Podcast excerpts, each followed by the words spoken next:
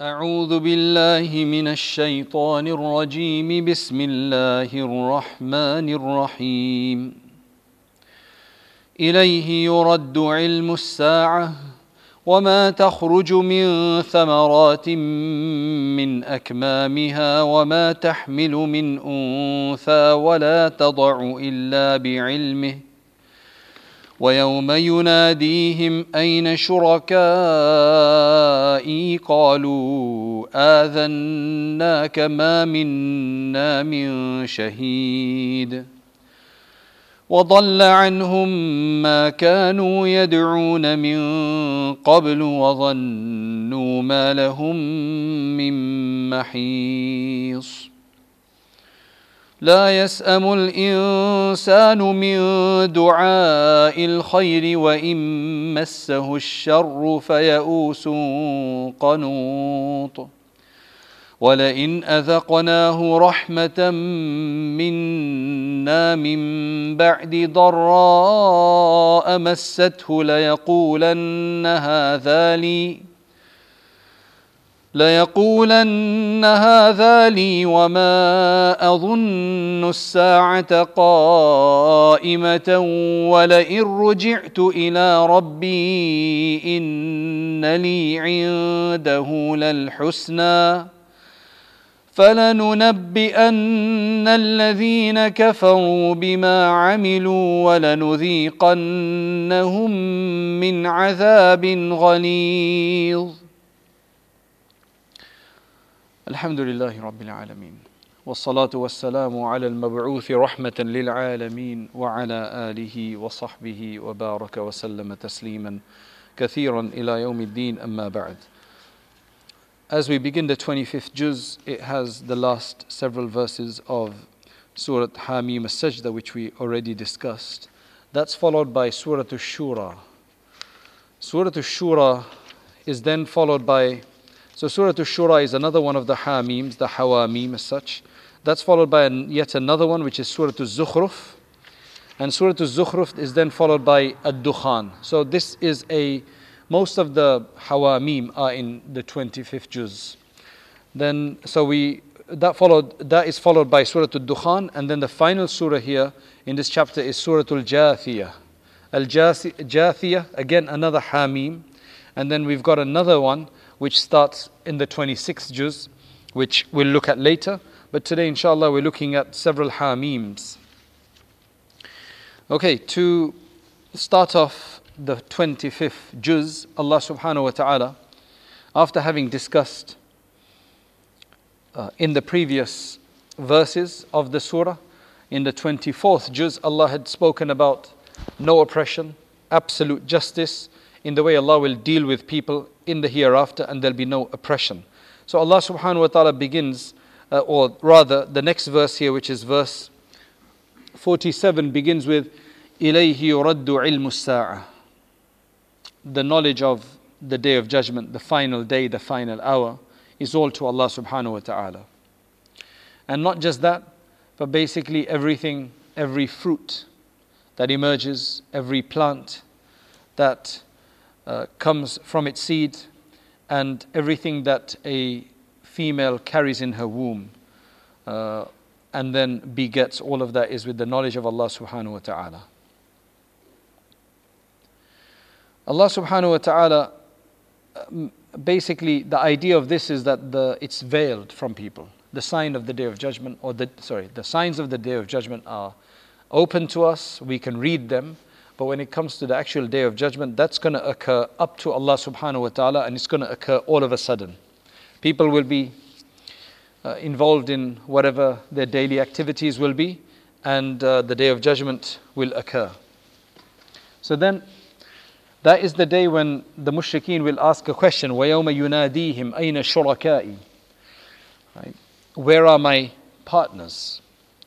Where are those partners that I used to associate with Allah? They would be asked this question, right? Where are your partners? Uh, so Allah will say, Where are my partners? Meaning the ones that you used to claim that I had, where are they? And they will say, Ma minna min shaheed. We have no idea. We can't witness them, we can't see them. Right? We don't know where they are at all. So that's the understanding you get. Then Allah subhanahu wa ta'ala continues that discussion and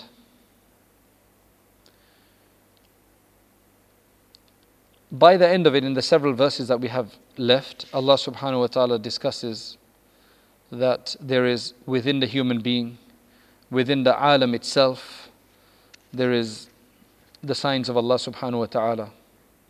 Uh, and سنريهم آياتنا في الآفاق وفي أنفسهم. So you look at verse 53. We're soon going to show them our signs around. Afaq. In basically all the distant places around them, right? And in themselves until it becomes very clear that this is the absolute truth. And isn't it sufficient for your Lord that He is basically witness to everything? He witnesses everything. Unfortunately, they're still in doubt of the meeting with their Lord, but He is encompassing of everything. So, this is a reiteration of the fact that Allah subhanahu wa ta'ala is aware of everything, He knows exactly what's going on. And you see, this is something that was revealed to us over 1400 years ago. Many, many generations have passed and read this. Many, many people have been influenced and have basically accepted the faith. Until today, you know, we're about 1.7 to 1.8 billion people who listen to this Quran, who believe in this Quran. And basically, the entire universe, it's the natural world that we're looking, the physical world, the, the world of the physics, you know, the subject matter of the physics and metaphysics, that which goes beyond the physical world. All of that is discussed here. But whatever is discussed here is so clear that if somebody ponders over them and doesn't take them to be just normal things that we take for granted outside, then they realize. And there's no other heavenly scripture that has had so many revelations as a miracle.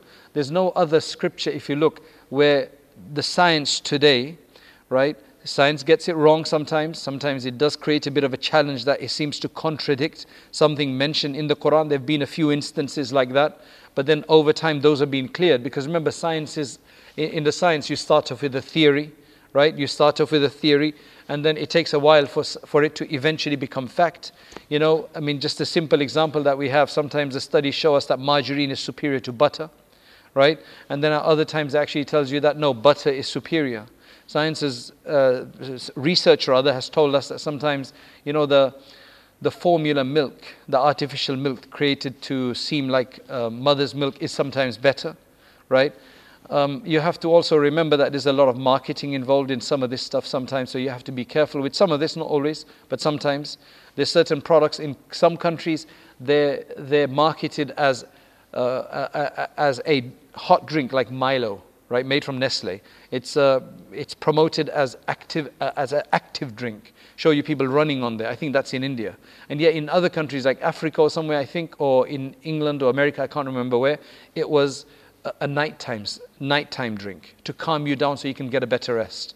How can that one drink do both? You know, make you active, give you all the energy, right, to run around, and, and then at the same time let you sleep as well.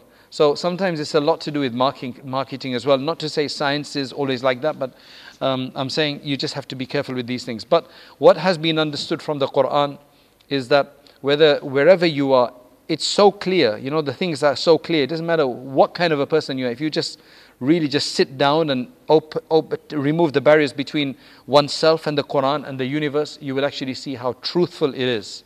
Right? We just don't have the time to put this in, uh, you know, to explain this in detail each time. But, subhanAllah, the oceans, the discussion, uh, it talks about the sun. And I mean, it's talking about these things at a time when the sun was kind of the biggest idea you could have in your mind about a planet. What was beyond that was difficult to understand. They could understand the stars, but what they looked like, they didn't know. There were no tes- telescopes. Telescopes only are a few hundred years ago. All right? And the Quran is mentioning all of these things. Then we discover that actually the sun is just the closest star to us. Just one of the closest stars to us. And there are bigger suns out there, bigger stars out there that are millions of miles away.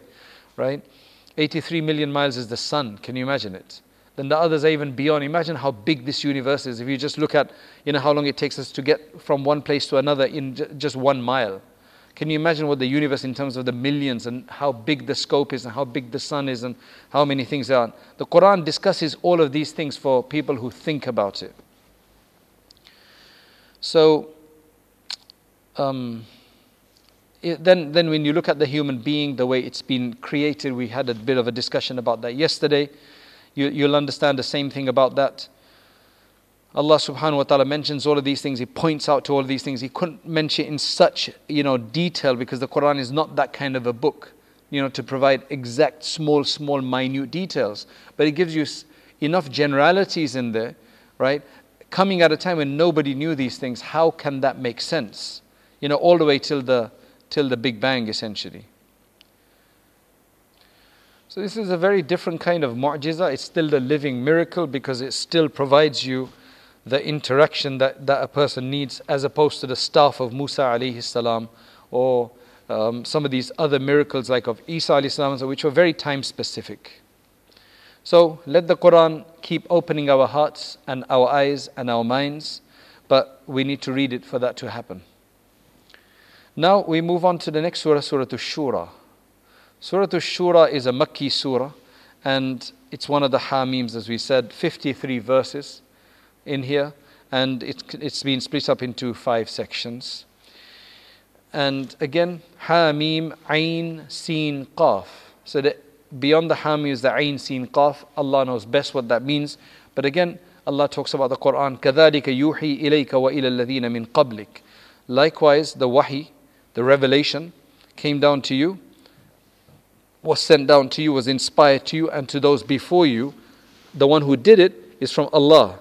So Allah is the one who sent it down to you, the mighty and the wise one. For him is everything in the heavens and the earth. I'll just take this opportunity to introduce to you to this idea that the Prophet ﷺ uh, received uh, different types of revelation. So one is what they call the wahi.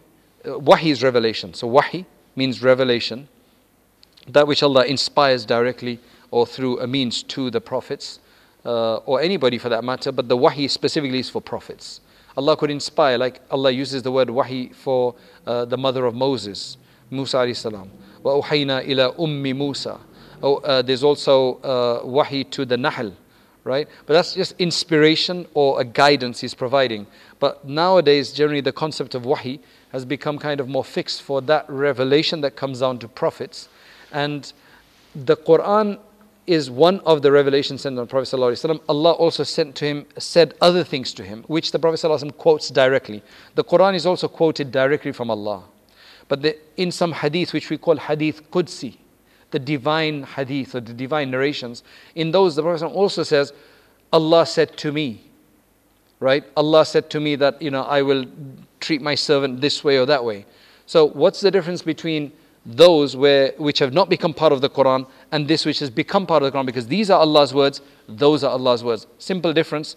Those the Prophet ﷺ is paraphrasing, he's not necessarily quoting them verbatim. They were not intended to be part of this type of wahi.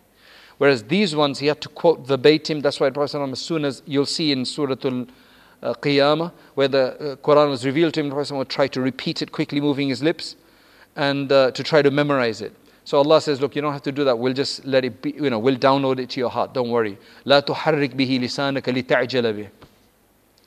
So the difference between this and that, some have said, uh, called it wahi matlu, and that's wahi ghair matlu. Matlu basically comes from the word tilawa. This is a wahi that you can do tilawa of and be rewarded for reciting. The hadith Qudsi, you can read them for inspiration, for learning and education, but you don't generally just read them for reward. You may read them for tabarruk, but not for reward as you do for the Quran. So that's the separation between those two. Those are paraphrased in the Prophet's own words, which are also very eloquent, but not in Allah's words necessarily, whereas the Quran are Allah's words. They're not the Prophet's word, but they've come through.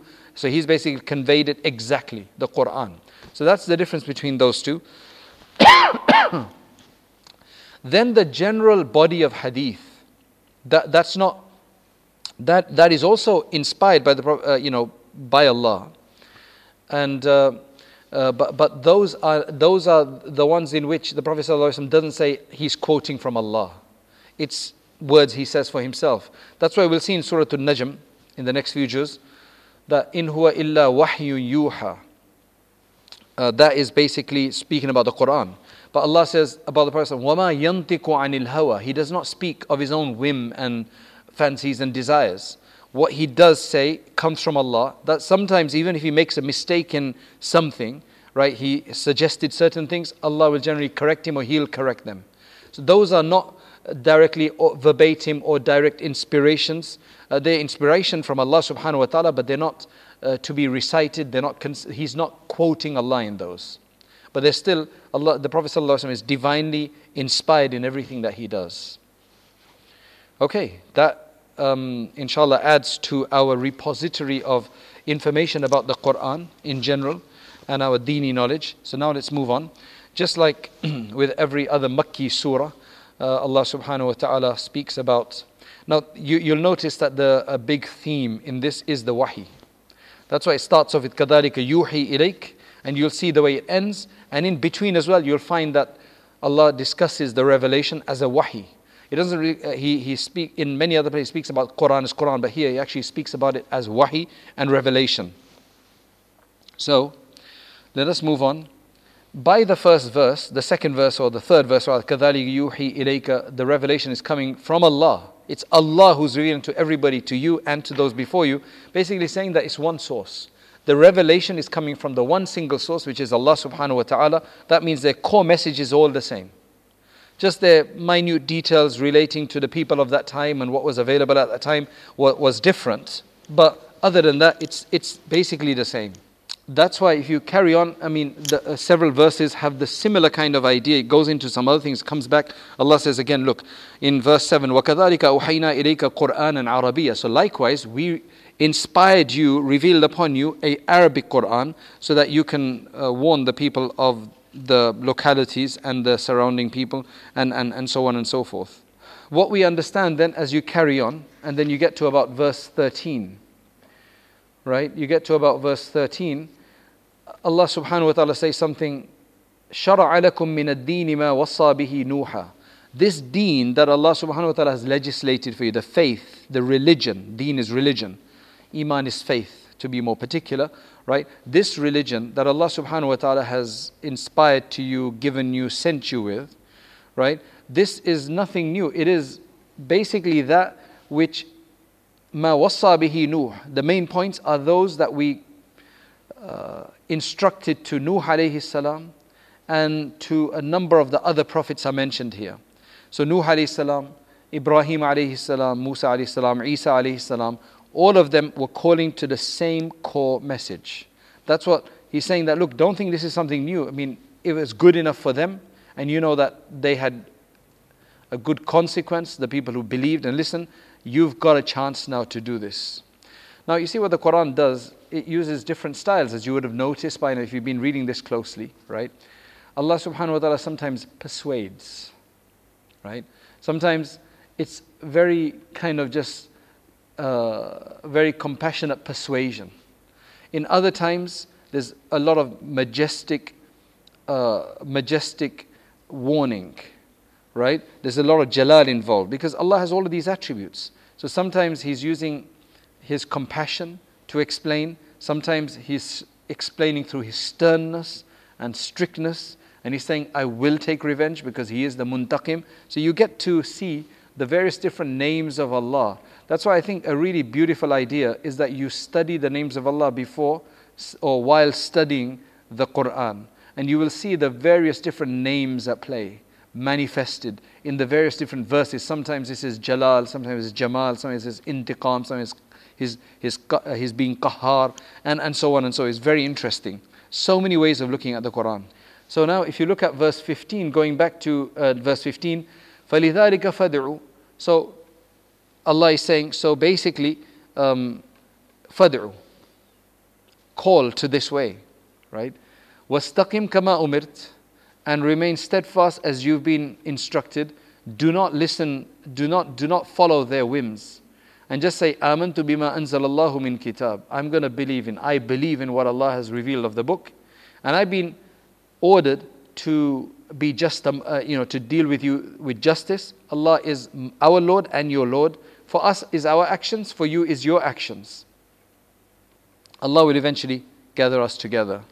as you go on, right, you're going to see the connection between wahi and the message, the message, right? That the wahi is the source of the message that the Prophet wasallam is given.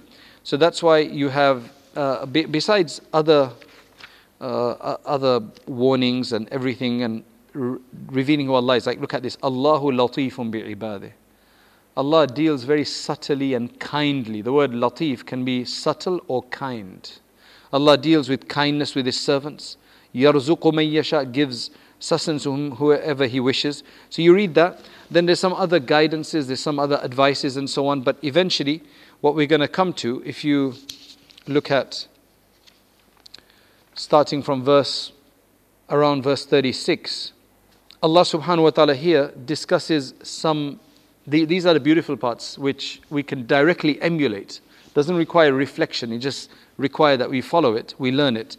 Allah says, whatever Allah whatever you've been given of anything, all of that is just worldly. Right? It's just instruments of the worldly life. Whatever Allah has, I mean, generally Allah has mentioned this several times that whatever Allah has, that's much better, and so on. وَعَلَىٰ رَبِّهِمْ يَتَوَكَّلُونَ so now the, the, these are several different characteristics mentioned about believers, the successful ones. So we call ourselves believers. May Allah subhanahu wa ta'ala give us the ability to put these things in motion for ourselves. The first of the characteristics is وَعَلَىٰ رَبِّهِمْ يَتَوَكَّلُونَ That these that, that uh, they rely on Allah. So reliance on Allah is one of the first things. Reliance has to be learnt. It's not something you can just read about. It's the fact that you rely on Allah and you take the, the so-called gamble right? And then you wait for Allah subhanahu wa ta'ala to basically assist you, right? You just have to take a leap of faith in that case, right? Number two, they, uh, this is beautiful. وَالَّذِينَ يَجْتَنِبُونَ كَبَائِرَ الْإِثْمِ وَالْفَوَاحِشِ Those who avoid and abandon the major sins and the, major, uh, and the obscenities. So that's another characteristic. May Allah make us of those. Number three is uh, those who forgive. When they get angry, they're forgiving, so they basically curb their anger uh, and they forgive. Num- uh, the, the next one is they're obviously obedient to their Lord. They are uh, salah. They establish the prayer. And I've said this, I think, before. Uh, by the end of this, the one take, uh, you know, the few takeaways that we have from here is that, inshallah, you've already started your qada prayers. Alhamdulillah, I spoke to somebody a few days ago. He started his qada prayers. And uh, there's several other people who've contacted me about that as well. So please do start your qada, your make-up prayers. And uh, inshallah, uh, that, that is a big message of the Quran. Aqamus salah. وَأَمْرُهُمْ shura bainahum. The reason this surah is called Surah to Shura is because of this verse here. Their matters between them, the decisions that they take, are done through consultation. So, wherever appropriate, you should consult. And that's why one of the sayings are that anybody who does consult will never, you know, regret.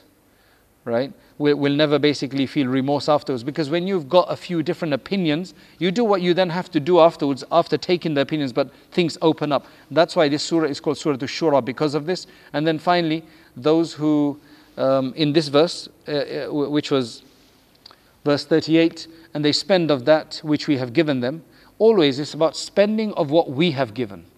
To make it easier, we gave it to you in the first place, we'll give you more. So the Prophet ﷺ really understood this. That's why he says, Innama ana qasim, wallahu yu'ti.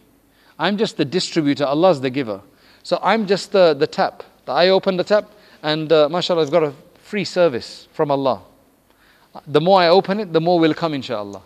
If I close it, then, you know, if you keep a tap closed for a very long time, it gets a bit dirty, then you have to open let, let some. So that's why I remember one friend of mine, wealthy guy, he's a big, he's an alim as well. And he, he said he'd, you know, given some donations. I said, mashallah, that's, he says, you have to keep giving. You know, you have to keep the tap running. Otherwise, it gets clogged up. It's very interesting. And the Prophet ﷺ really understood. That's why he called himself the Qasim.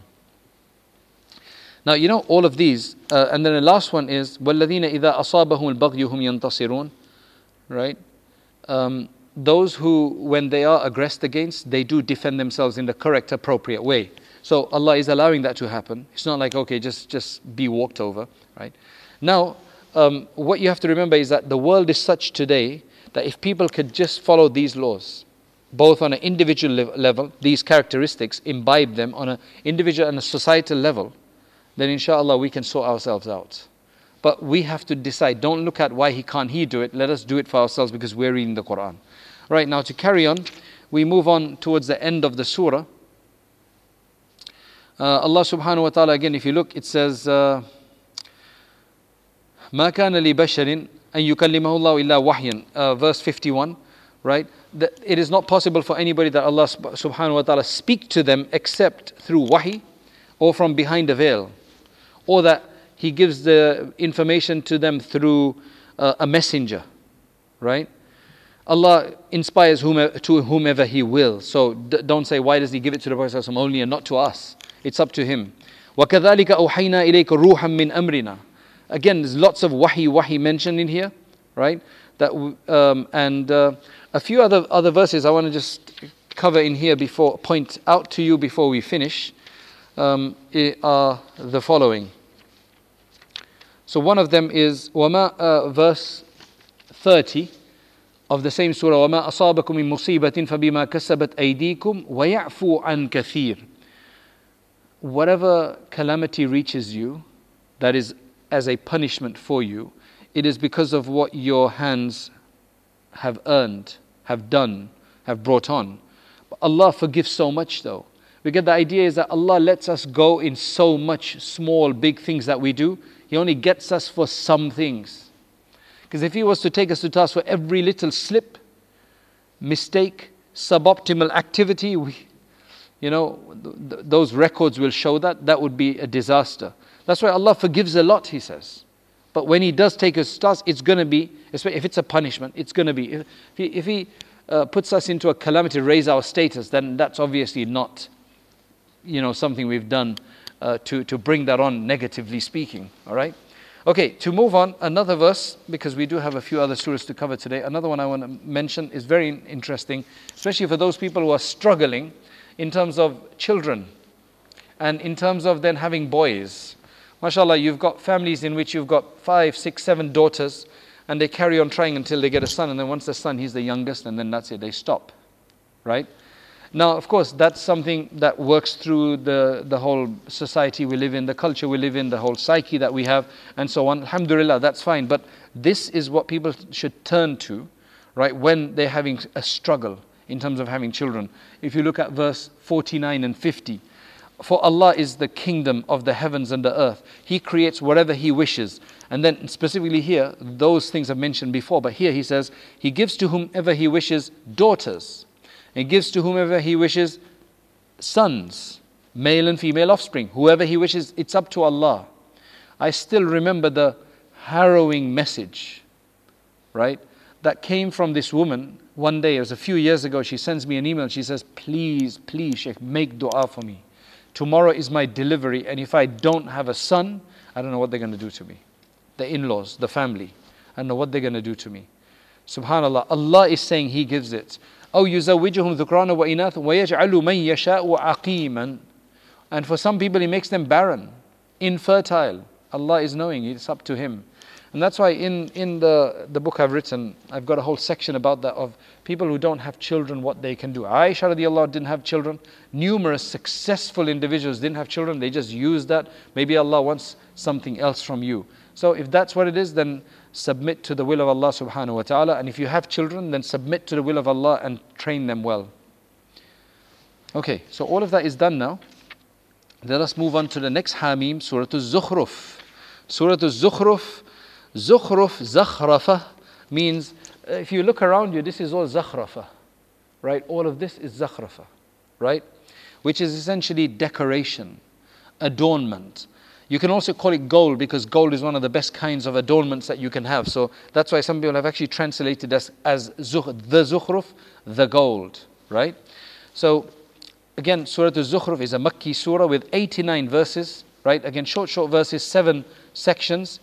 And essentially the reason is that there, are, there is a discussion coming about Zukhrufa.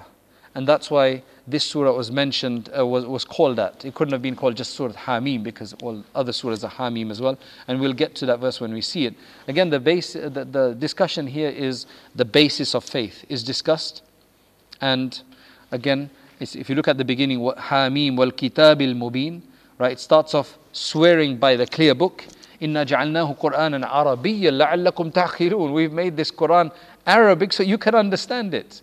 This was talking to the Arabs of the time, obviously.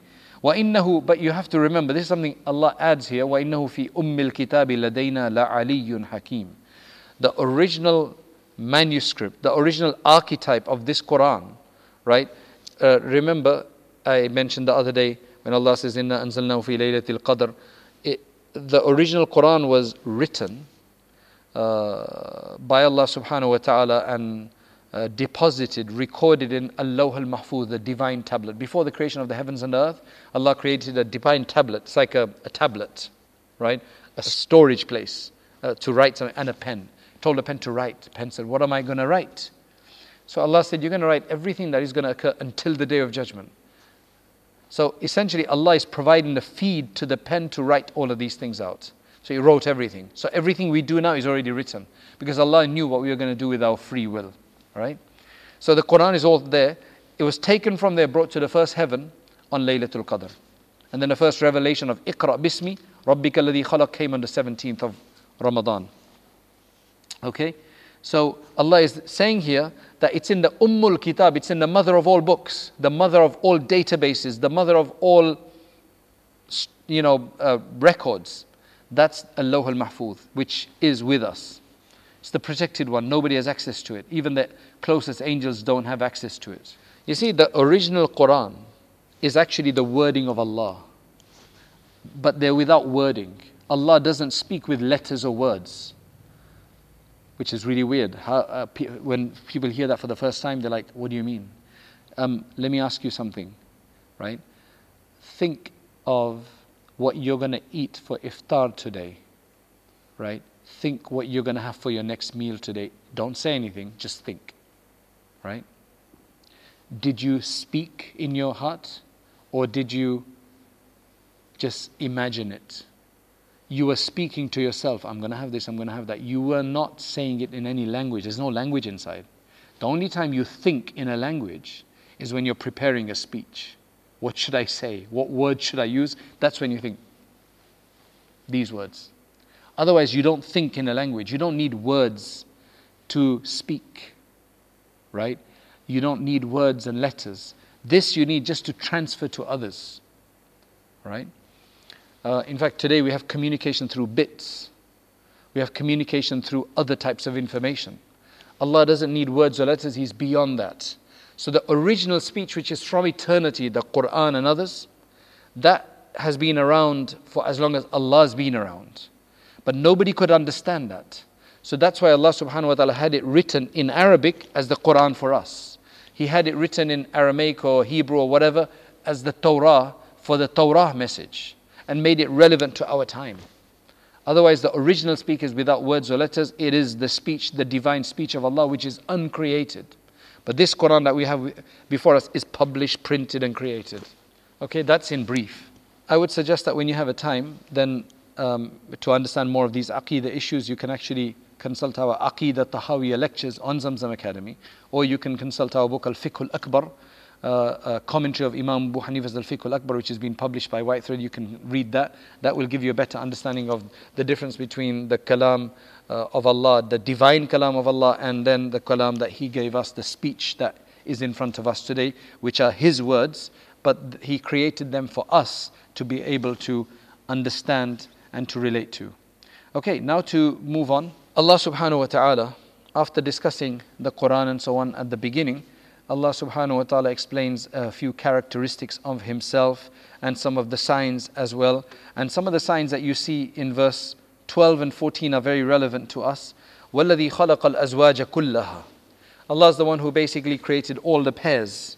وَجَعَلَ لَكُم مِّنَ الْفُلْكِ وَالْأَنْعَامِ مَا تَرْكَبُونَ and then he created from fulk and an'am that which you ride. An'am are cattle, basically that's animals.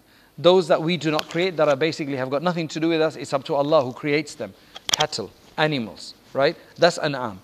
Fulk then essentially refers to any vessel that we create.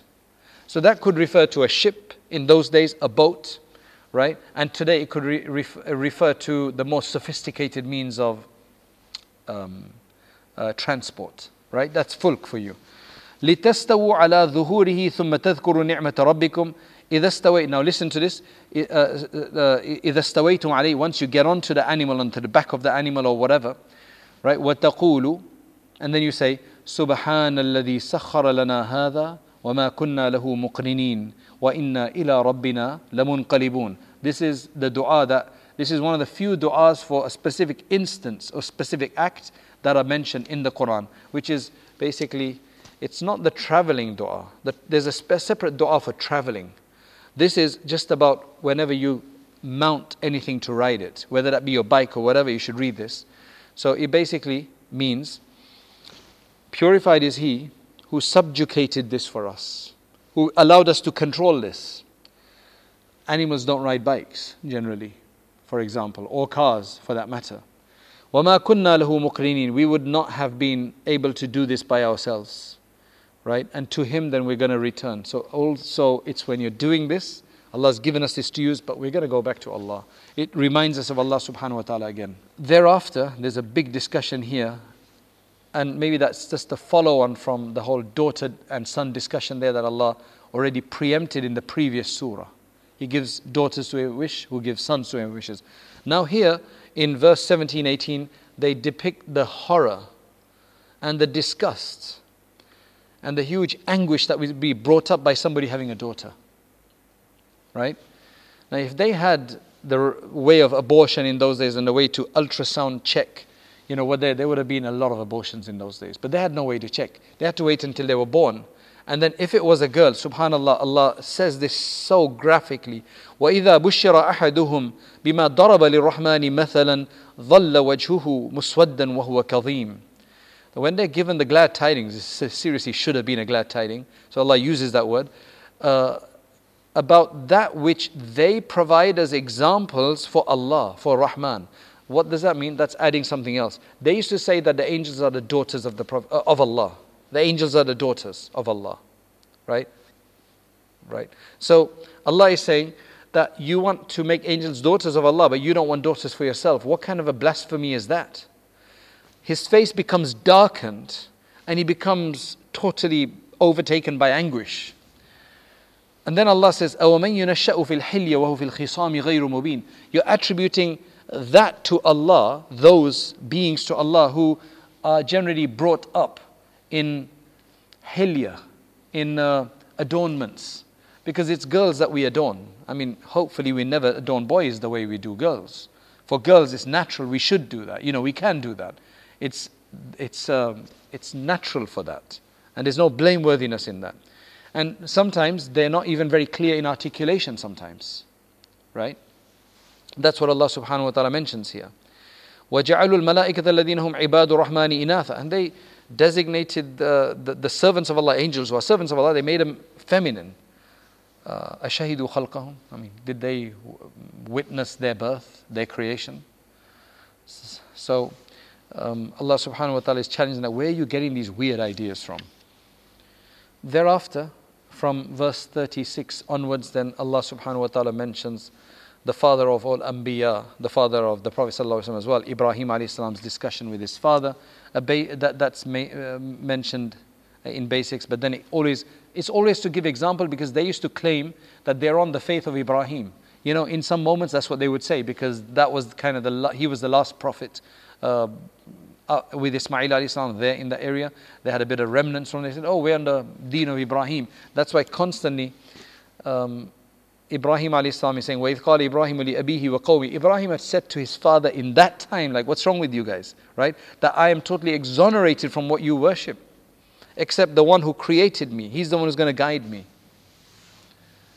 And جعلها كلمة باقية في عقبي. That was a formula of belief in Allah was a formula that was left after Ibrahim alayhi salam in everybody that was to come after him. So what's wrong with you people? Why have you lost that? Thereafter, the Prophet sallallahu alaihi wasallam is inviting them. They call him magician, and they say that he's doing magic. So all of that is then being uh, discussed. That this is just pure ignorance that you're saying. So if you look at verse 31. وقال لولا نزل هذا القرآن على رجل من القريتين عظيم right now this uh, uh, the, the one before that was about the magic but now this one is they had this idea that the two big cities of Arabia of the time were Makkah, Mukarramah, and Ta'if. And they both had leaders that were well known. And they were like the supreme. So they're, they're saying that, look, if Allah wanted to send it, why didn't He just send it to one of the major people, one of the more important, imposing individuals of one of these two major cities or major areas? So He's referring to Ta'if and Makkah. So Allah is saying to them, Ahum yaksimuna rahmata rabbik. Are they in charge of dividing the mercy of your Lord? نحن قسمنا بينهم معيشتهم. They don't even have they don't even have control over what they earn and their sustenance and their provisions. نحن قسمنا بينهم معيشتهم في الحياة الدنيا. We're the ones who divide their living sustenance and uh, um, expenses, etc., in this dunyawi world and we basically make some of them above others. So it's up to Allah who He gives it. Do you think this yatim, orphan, uh, poor individual, right, cannot be a prophet? Now, a very important verse that I want to point your uh, attention to, which you should again, it's similar to another verse which we did before. وَقَيَّدْنَا لَهُمْ قُرَنَاءَ فَزَيَّنُوا لَهُم مَا بَيْنَ أَيْدِيهِمْ This one is Verse 36, look at this carefully, right? If you're looking at a translation, look at it carefully. وَمَن يَعْشُ عَن ذِكْرِ الرَّحْمَنِ Whoever stays away and abandons and shuns the remembrance of Allah, remembrance of the Merciful One. You don't have a dhikr regimen. You don't even make your prayer properly. And your prayer, even if we do, it's just ritual. We don't even remember Allah in it. Allah, Allah protect us. You have to have a dhikr regimen right? Simple 100 istighfar morning and evening, 100 durood sharif, salawat in the morning and evening, la ilaha illallah 100 times. Come on, this is the minimum. So whoever stays away from the remembrance of the Rahman, right, in any shape, form, نُقَيِّدْ لَهُ شَيْطَانًا We basically designate a shaitan, we subjugate a shaitan for him. فَهُوَ لَهُ قَرِينٌ So he becomes his close accomplice, his close intimate accomplice. That's a very dreadful, that's a very dreadful thought right? That's a very terrifying thought that, you know, if we don't do dhikr, then we're going to have this shaitan with us all the time. Then imagine what options we have afterwards. وَإِنَّهُمْ لَيَسُدُّونَهُمْ عَنْ السَّبِيلِ They're going to then surely uh, prevent them from the path. But they're going to think that they're guided. Okay, to move on now. Um, Allah subhanahu wa ta'ala mentions several other things here. Musa alayhi salam's story is mentioned. And again, the reason is because there's a lot of parallels that the people of Makkah could draw, and we can draw as well. Because Pharaoh had everything. He had, you know, if you, if you study Egyptology, I mean, I, I studied a bit of Egyptology. We had a teacher in Darul Uloom, you know, he was an Egyptologist. And mashallah, you know, what they had, what Pharaoh had been given by Allah, which Musa mentions that, you know, you've given him all of this, right? In Surah Yunus. You've given him, and he just, eventually all of that was destroyed. He had rows and rows of chariots, he had uh, the orchards, he had the trees, he had animals, he had slaves. And basically, that Egypt was lush at that time. He had all the gold he wanted. That's why you're discovering all these sarcophagi and all of these other things in, the, in, the, in these, you know, uh, in these tombs. And, but it's a massive story. If you think about Pharaoh's story, Egyptology is a big lesson, right? Of course, it's a big economy for the Egyptians today, right? Maybe some barakah for something that they've done. But anyway, at the end of the day, that's what we're looking at.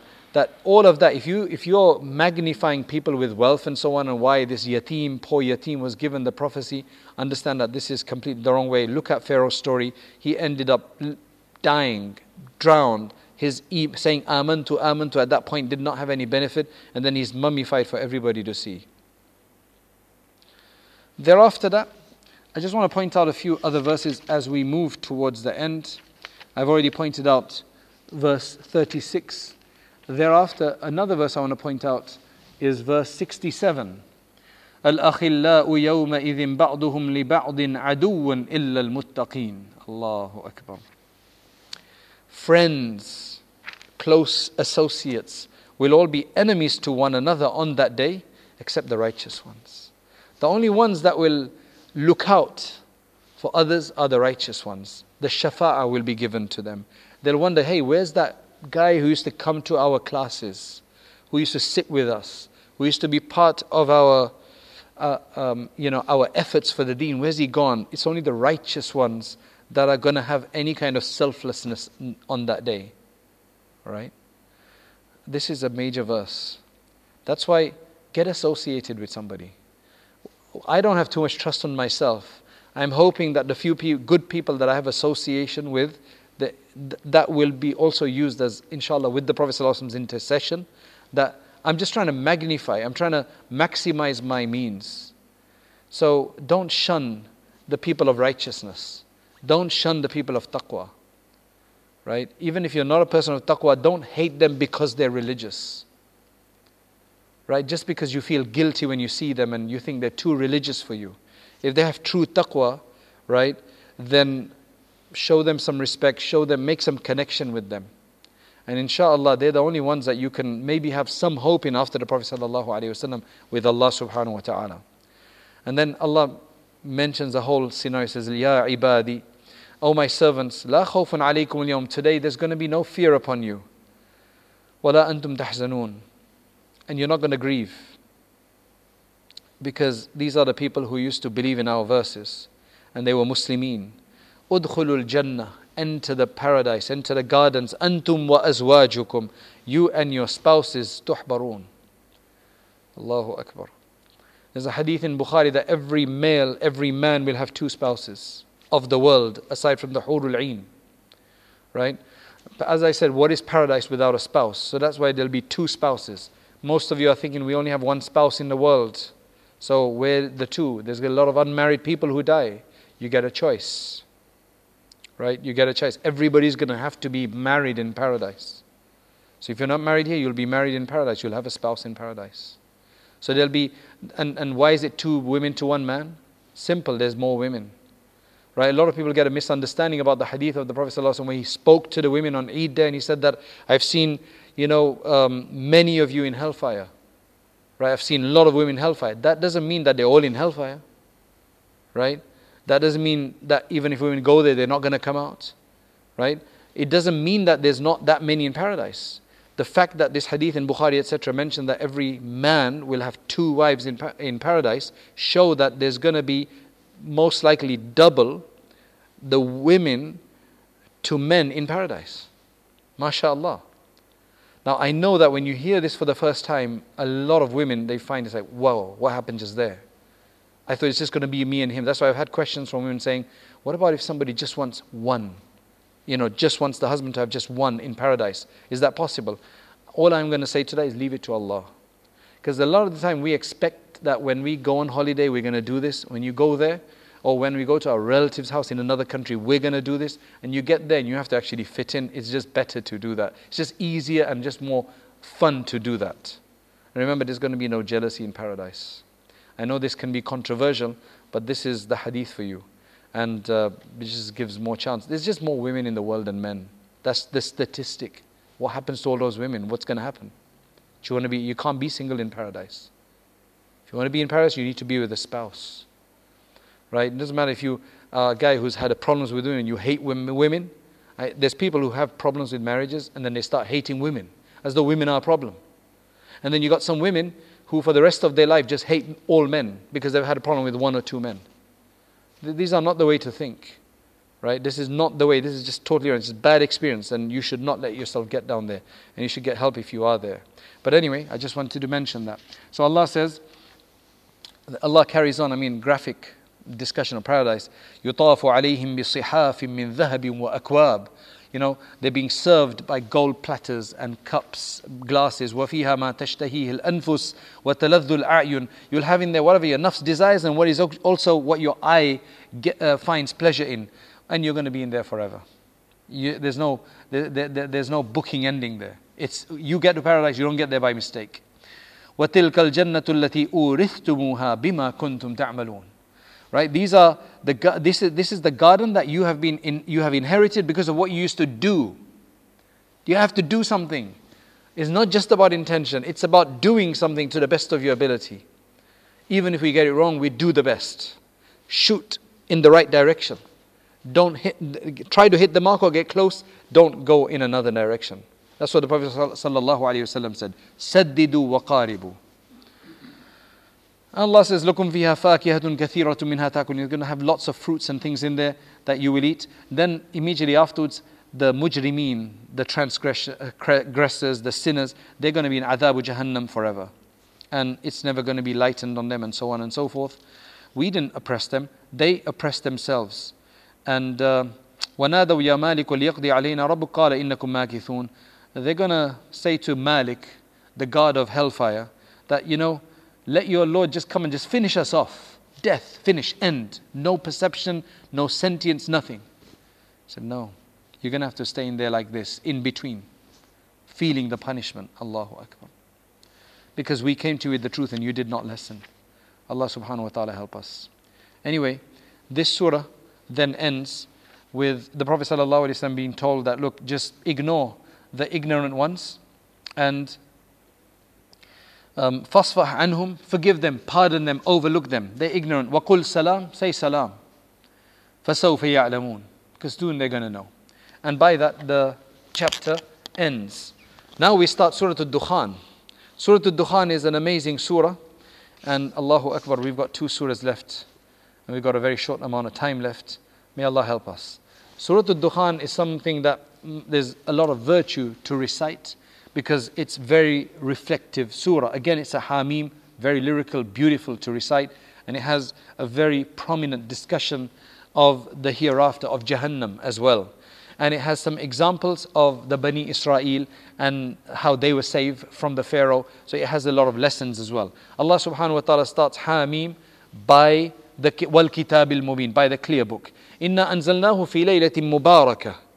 We See, Allah is telling us different things at the beginning of all of these surahs, different aspects of the Quran.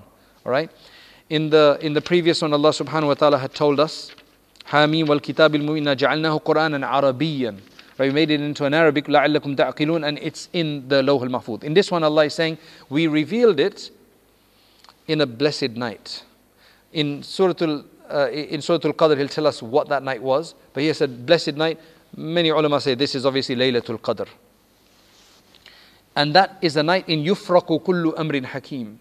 Every matter is decided and distinguished in that night uh, for the next year and so on. Amra min indina inna kunna mursalin rahmatan min rabbik innahu sami'ul alim. And you know, the, uh, the, because that's such a uh, important night, that's why for Muslims who worship in there, it's better than uh, uh, alfu shahr, a thousand months of worship and so on. Whether that be your donations or your salat or your dhikr or whatever the case is.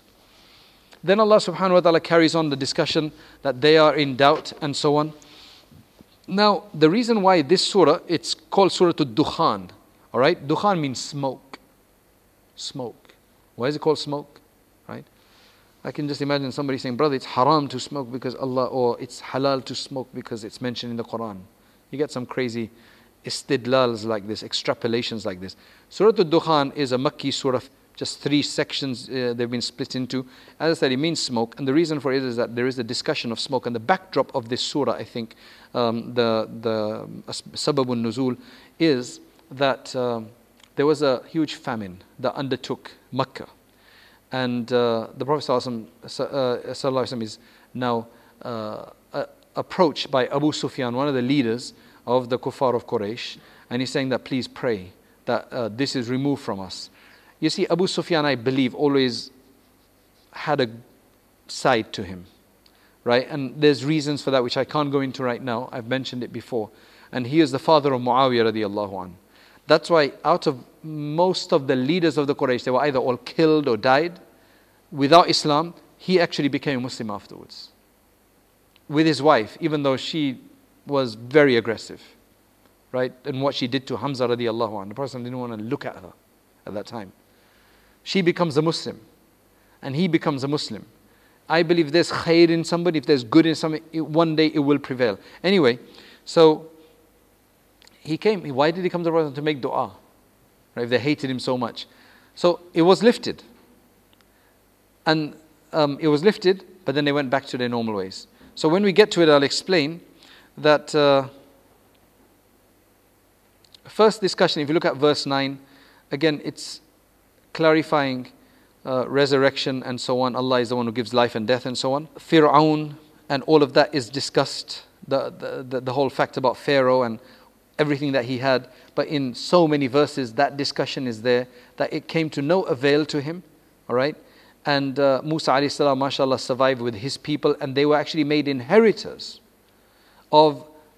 So if you look at um, uh, uh, Allah actually now discusses all of these riches If you if you look at verse 20, uh, uh, 25, كم تركوا من جنات وعيون. After they were destroyed, how many orchards and uh, uh, gardens did they leave, and streams, wazuru and farms, plots, crops, ومقام كريم and beautiful buildings, and so on, ونعمة كانوا فيها فاكين that they used to enjoy themselves, all of these gifts and bounties. كذلك, this is exactly وأورثناها قوما آخرين. we basically made inheritance to other people. Some the Bani Israel took, maybe there were other people afterwards. And the earth and the heavens did not cry over them. They did not basically grieve the fact that they had gone good riddance. Right? And we basically gave, we gave salvation to the Bani Israel. Uh, we, we, we saved the Bani Israel rather from the Pharaoh. And that discussion is there. Then as you move on, Allah subhanahu wa ta'ala then discusses the last several verses from you can say from verse 44 you'll have to read those for yourself that's a graphic discussion of hellfire and in there allah subhanahu wa ta'ala talks about where he says, Look, taste it, have it. This boiling hot water is going to basically burn up your insides. That's all you've got going for you. Allahu Akbar. And then after that, it talks about the muttaqeen, the righteous ones, and all that they're going to get. And just to reiterate the point about um, the Dukhan, of why this surah is called the Dukhan, I just want to mention that to you quickly. Right? Um, 10, 11. Fartaqib, wait until that day comes.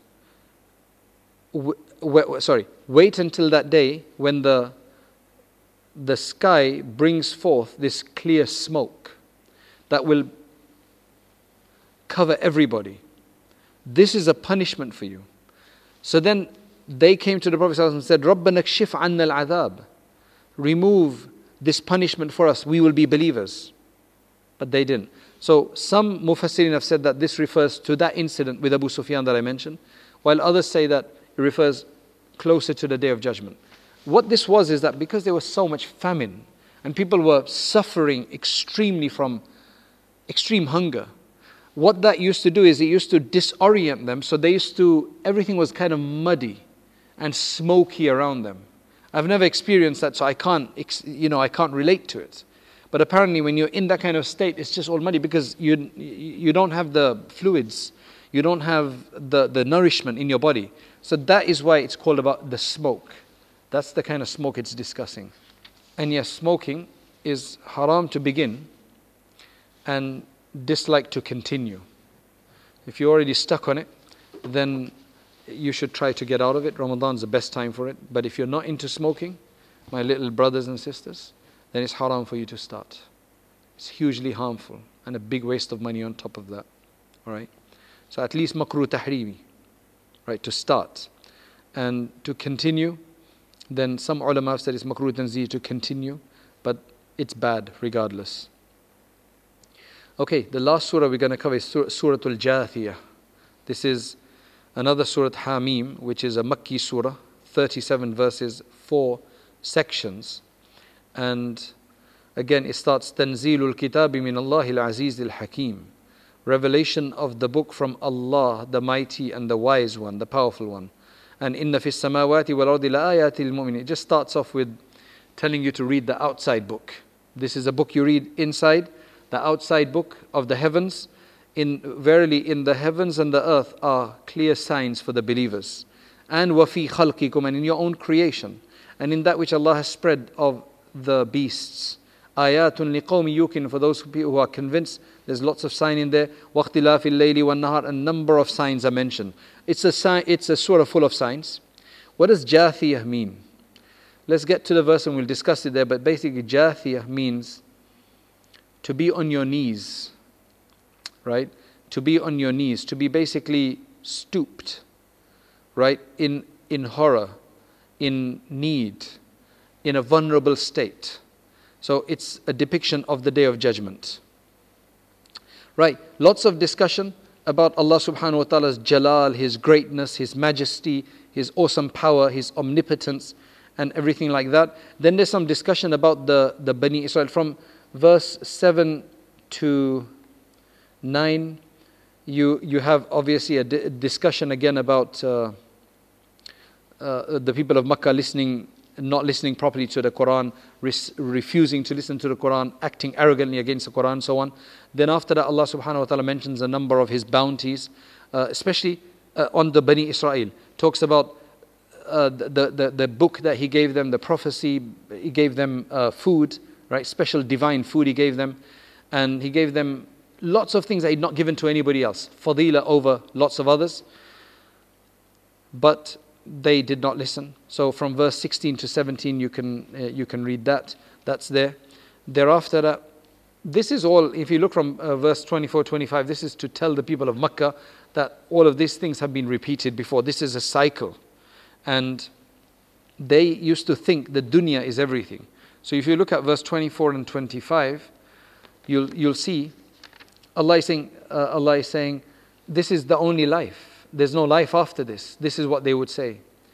Another beautiful verse here, which we just passed, is verse 90, 20. هذا بصائر للناس وهدى ورحمة لقوم يوقنون. These are clear guidances uh, for the people, right, and mercy for those who believe. This is now, if you if you carry on and you read verse 27, 28. For Allah is the kingdom of the heavens and the earth, and the day the final day occurs, the, when the day of judgment occurs, it says then, وَتَرَى كُلَّ أُمَّةٍ جَاثِيَةٍ You'll see all of the various different communities or nations in this vulnerable state.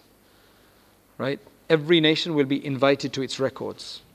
Today you will be recompensed for what you used to do. They're going to say, This is our book. No, Allah said, This is our book that's going to reveal everything to you, speak to you with the truth. And we used to write down everything that you used to do. And then Allah subhanahu wa ta'ala mentions what's going to happen to the people who are good and, uh, and then the people who are bad.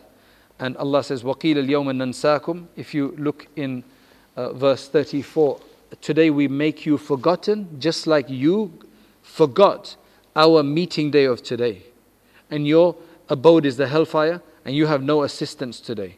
That's because you used to make fun of my verses, of our verses and the dunya, you'd allow the dunya to basically deceive you. So today you can't be taken out of it. Then finally, it finishes with فَلِلَّهِ الْحَمْدُ رَبِّ السَّمَاوَاتِ وَرَبِّ الْأَرْضِ رَبِّ الْعَالَمِينَ So for Allah is all praise, Lord of the heavens and Lord of the earth and Lord of all the worlds. وَلَهُ الْكِبْرِيَاءُ فِي السَّمَاوَاتِ وَالْأَرْضِ For Him is the majesty and the greatness in the heavens and the earth. وَهُوَ الْعَزِيزُ الْحَكِيمُ And He is the mighty and the wise one. And that is how this surah ends with all of this graphic uh, uh, description. And by that, our 26th, uh, 25th juz has also finished, alhamdulillah. We have just five to go. I remember when we finished five, and like 25 to go, we have just five to go. Inshallah, stay with us, and uh, inshallah, we will complete this together. Uh, we're still wondering how we're going to complete this uh, if Ramadan is a 29 day. We're just hoping to Turkey and to, I'm not sure what Turkey and Saudi are going to announce. We'll see what happens. Right? Uh, if they give us 30 days, we'll finish. Otherwise, we'll have to do 30 days, uh, the 30th juz afterwards. We've also considered to do two juz in one day just to preempt a 29 day, right? But two, two juz will be a bit heavy, especially now that you're getting more surahs. Alhamdulillah, today we had a bit of barakah that we actually completed this in less time. Uh, but anyway, just let's quickly do our recap. Right. Surah Ash-Shura uh, begins. We obviously had a part of the previous surah, but Surah Ash-Shura begins with mention of the Quran and, and so on. And Allah subhanahu wa ta'ala chooses whom He wishes for His wahi and for His revelation. And it's not for anybody else to do that. Allah, there's the discussion of shura, right, of mutual consultation and the other characteristics that believers should have. And then there is also the recommendation for forgiving and pardoning, right? Uh, especially, the, uh, this is only good actually when it's going to reform. If you keep pardoning, it's going to make them worse, then that's not good pardoning, right? Thereafter that, Allah subhanahu wa ta'ala discusses how He gives children to whom He wishes, right? Male, female, and so on. And he finishes off with the discussion about the ruh. So the ruh is actually mentioned as well, right? Uh, may Allah subhanahu wa ta'ala enliven our, our, our ruh as well. Then Surah Al-Zukhruf begins by first discuss, discussing the Quran, talking about the mushrikeen and their problems, and they're following in their forefathers without any kind of evidence, just because your forefather, your culture do this. Today we don't have, we don't say forefather, we have culture right? Similar kind of idea. Not all culture is bad. Some part of culture is very good. You got extreme. Some people say we need to abandon culture completely. That's silly and foolish. And some people say that we need full culture, nothing else.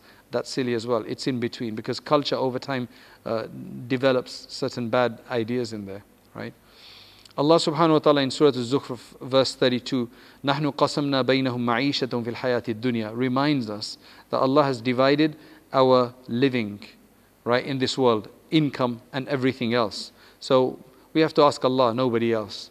Then Allah subhanahu wa ta'ala mentions about being careful of the evil accomplice of shaitan by avoiding dhikr. All right? Uh, so do dhikr and then you won't have that with us.